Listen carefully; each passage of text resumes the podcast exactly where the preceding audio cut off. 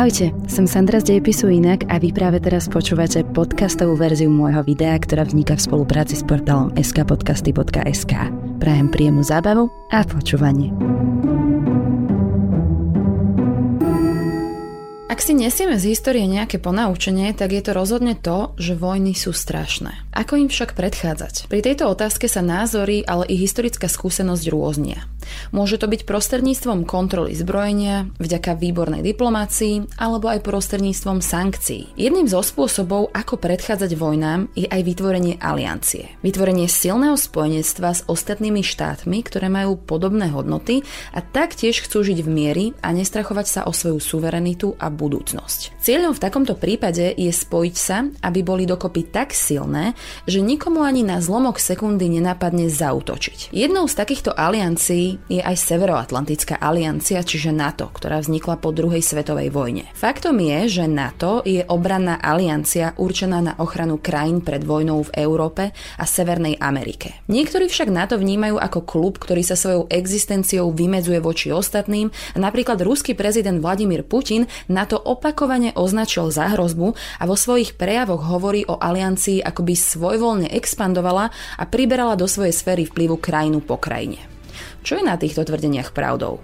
Naozaj NATO expanduje na východ a je odvekým nepriateľom Ruska? Slúbilo na to niekedy Moskve, že sa nebude rozširovať a prečo je vstup Ukrajiny takým problémom? To všetko sa dozviete v dnešnom videu. This union of 12 nations became known as the North Atlantic Treaty Organization, or more simply, NATO. They were sworn to stand together against aggression. An attack against one would be an attack against all.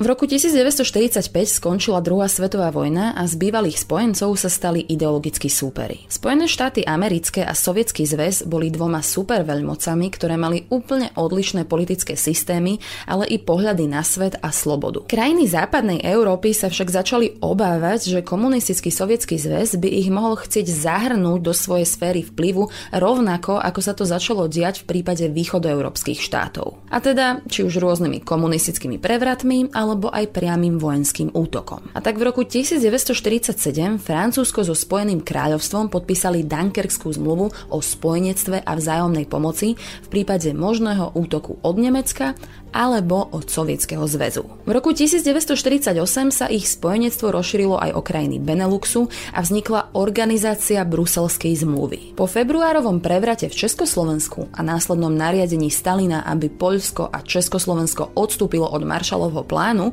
rozsiahlej ekonomickej pomoci vojnou spústošeným krajinám, začalo byť jasné, že východná Európa je už úplne zovretá v sovietských kliešťoch. Stalin v júni 1948 ešte ešte k tomu zosilnil tlak aj vo východnom Nemecku, blokádou západných sektorov Berlína. Chcel vtedy spojencov vytlačiť z hlavného mesta Nemecka, avšak nechcene sa tak stal pôrodnou asistentkou pri zrode NATO. Západoeurópske štáty, zjednotené v bruselskej zmluve, vytvorili tlak na vytvorenie aliancie väčších rozmerov, pretože neverili iba vlastným silám. Rozhovory o novej obrannej vojenskej aliancii vyústili 4. apríla 1949 do podpisu Severoatlantickej zmluvy. 12 členských štátov, Spojené kráľovstvo, Francúzsko, Belgicko, Holandsko, Luxembursko, Spojené štáty americké, Kanada, Portugalsko, Taliansko, Norsko, Dánsko a Island, sa vzájomne zaviazali poskytnúť pomoc každému členovi aliancie v prípade jeho napadnutia. Cieľom vytvorenia NATO bolo vojensky posilniť západoeurópske štáty,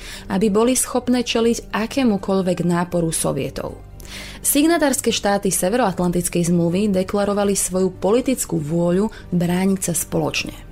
Najdôležitejšou časťou dohody sa stal článok 5, ktorý zjednodušene hovorí, že ak je napadnutý jeden člen aliancie, ostatní to automaticky budú brať ako útok na všetkých a prídu na pomoc. Zo začiatku sa zvyklo hovoriť, že prvotným cieľom NATO bolo udržať sovietský zväz mimo Európu, Američanov v Európe a zabezpečiť, aby Nemci zostali čo najmenší. Bolo to pochopiteľné, pretože krajiny západnej Európy sa vtedy báli vojensky silného Sovietskeho zväzu a existovala aj určitá historická skúsenosť, že keď sa Američania po prvej svetovej vojne stiahli z Európy, tak vypukla opäť ďalšia vojna a preto chceli trvalé zapojenie Spojených štátov amerických do politiky v Európe. Navyše sila NATO spočívala predovšetkým vo vojenskej sile Spojených štátov. No a Nemci, ktorí začali druhú svetovú vojnu, mali zostať aj naďalej pod kontrolou. Aj preto medzi signatárskymi krajinami Nemcov spočiatku nenájdeme. Západné Nemecko sa pridalo k aliancii až v maji 1955, kedy kancelár Konrad Adenauer podpísal vstup do NATO. V reakcii na to o týždeň neskôr podpísal vo Varšave Sovietsky zväz, Nemecká demokratická republika, čiže východné Nemecko, Poľsko, Československo, Maďarsko, Bulharsko, Rumunsko a Albánsko zmluvu o priateľstve, spolupráci a vzájomnej pomoci.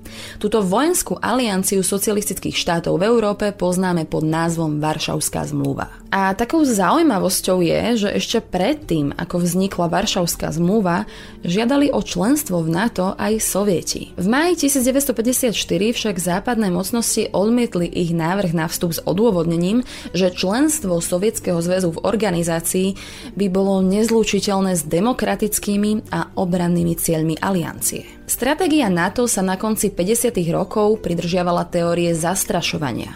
Podstate to znamenalo, že každý čin agresie zo strany Sovietskeho zväzu by vyvolal mohutnú jadrovú odvetu. Vzhľadom na preteky v jadrovom zbrojení to bol ten najväčší odstrašujúci prostriedok, aký mali. Spojené štáty americké mali dlhú dobu najväčší počet jadrových zbraní, ale keď ich začal Sovietsky zväz dobiehať, teória zastrašovania stratila opodstatnenie, pretože ak by došlo na lámanie chleba, znamenalo by to totálny koniec civilizácie. NATO teda muselo zmeniť svoju stratégiu na stratégiu prúžnej reakcie, ktorá najskôr počítala so zastavením útoku konvenčnými prostriedkami a v prípade potreby aj použitím jadrových zbraní. Princíp však zostal rovnaký.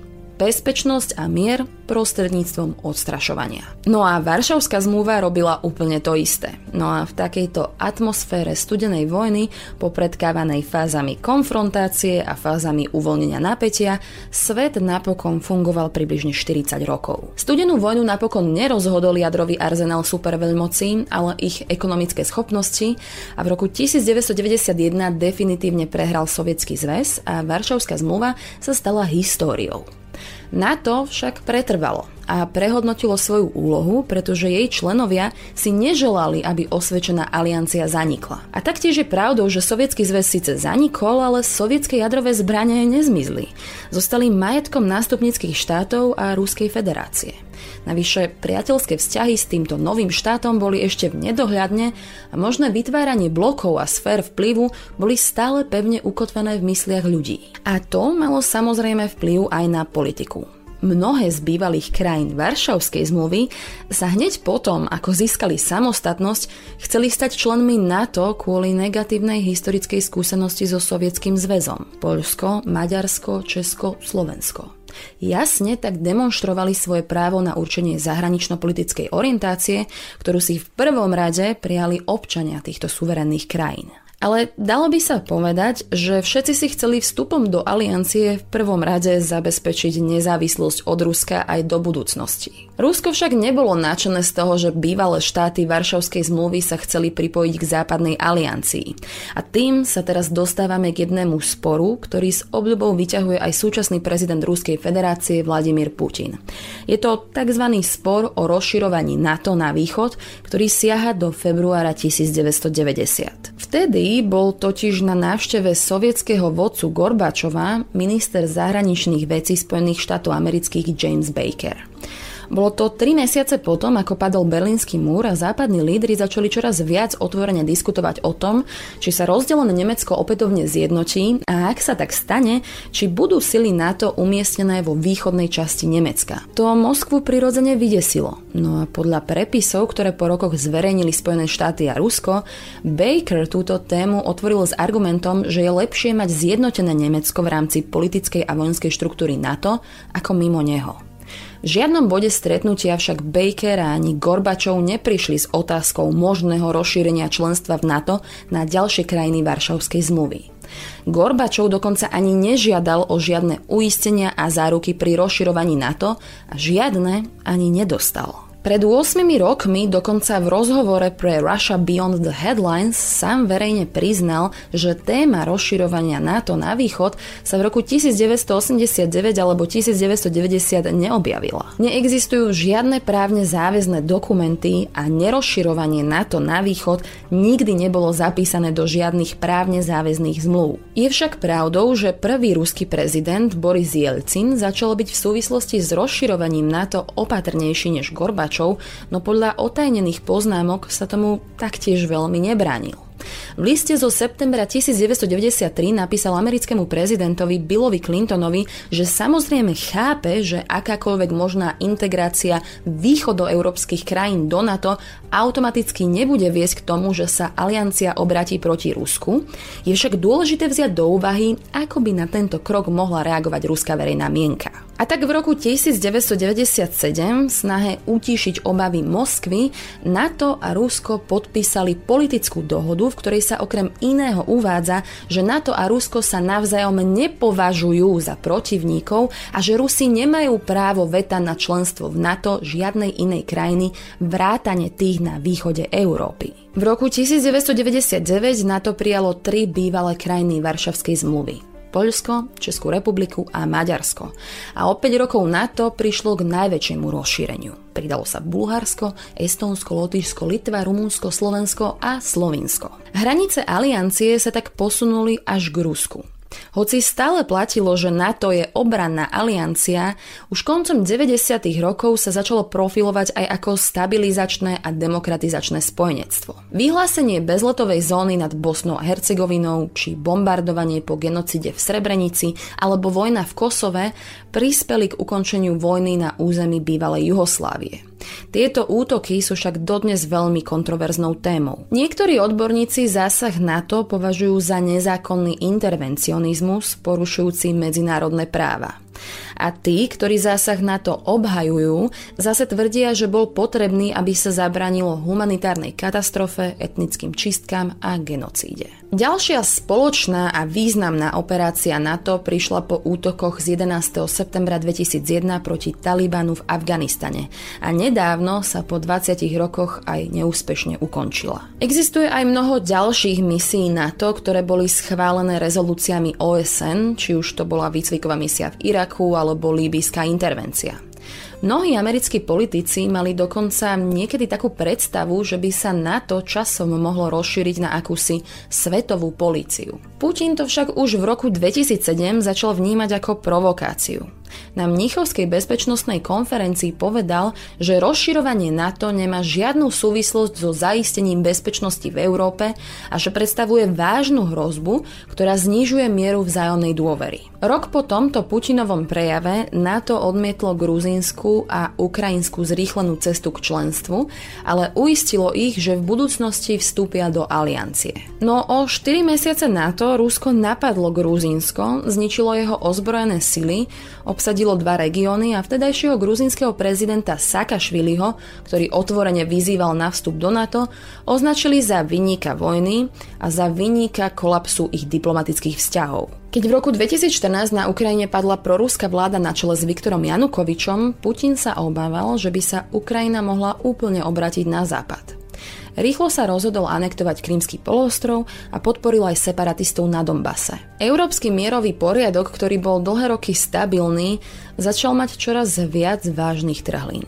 V dôsledku toho NATO rozmiestnilo na obranu v prípade núdze v pobaltských štátoch bojové skupiny. A Vladimír Putin zase dookola opakoval tvrdenia o otvorenej hrozbe a požadoval garancie, že NATO sa nebude viac rozširovať. NATO na opačnej strane trvalo a stále aj trvá na práve národov na seba určenie. A situácia v našich vzťahoch sa tak neustále zhoršuje. A mimochodom taká zaujímavosť, o ktorej málo kto vie. Aj samotný Putin na začiatku svojej vlády chcel vstúpiť do NATO. George Robertson, bývalý generálny tajomník NATO, povedal, že na ich prvom stretnutí sa Putin jasne vyjadril, že chce, aby bolo Rusko súčasťou civilizovaného sveta. Podľa Robertsonových slov sa ďalej spýtal, kedy NATO pozve Rusko. Robertson mu odvetil, že oni nepozývajú krajiny, aby sa pripojili k NATO.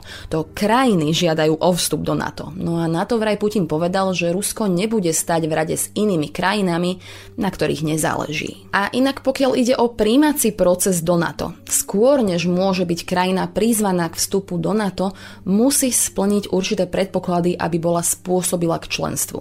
Musí byť európskou krajinou, musí sa riadiť demokratickými princípmi a musí prispievať k bezpečnosti euroatlantického priestoru.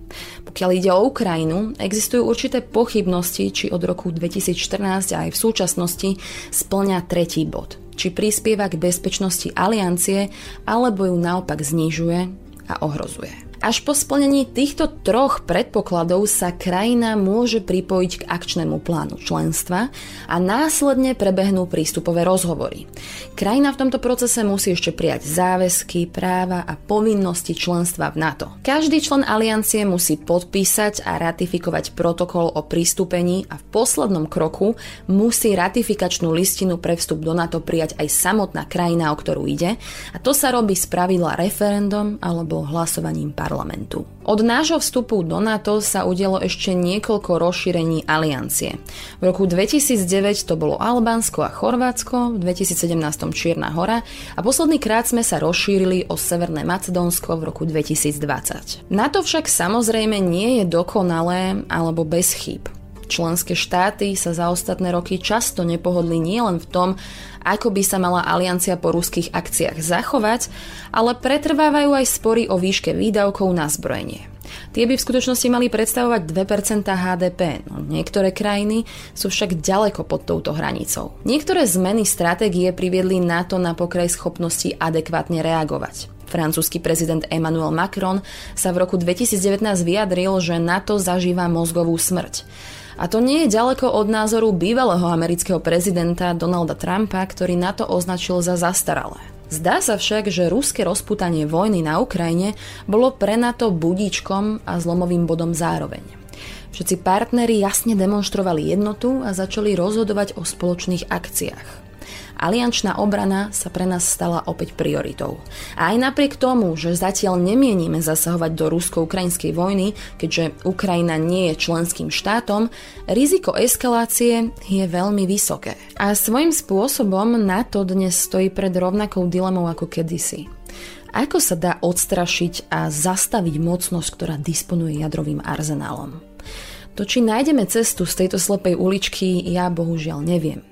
Bez pochyby je to však nelahká úloha.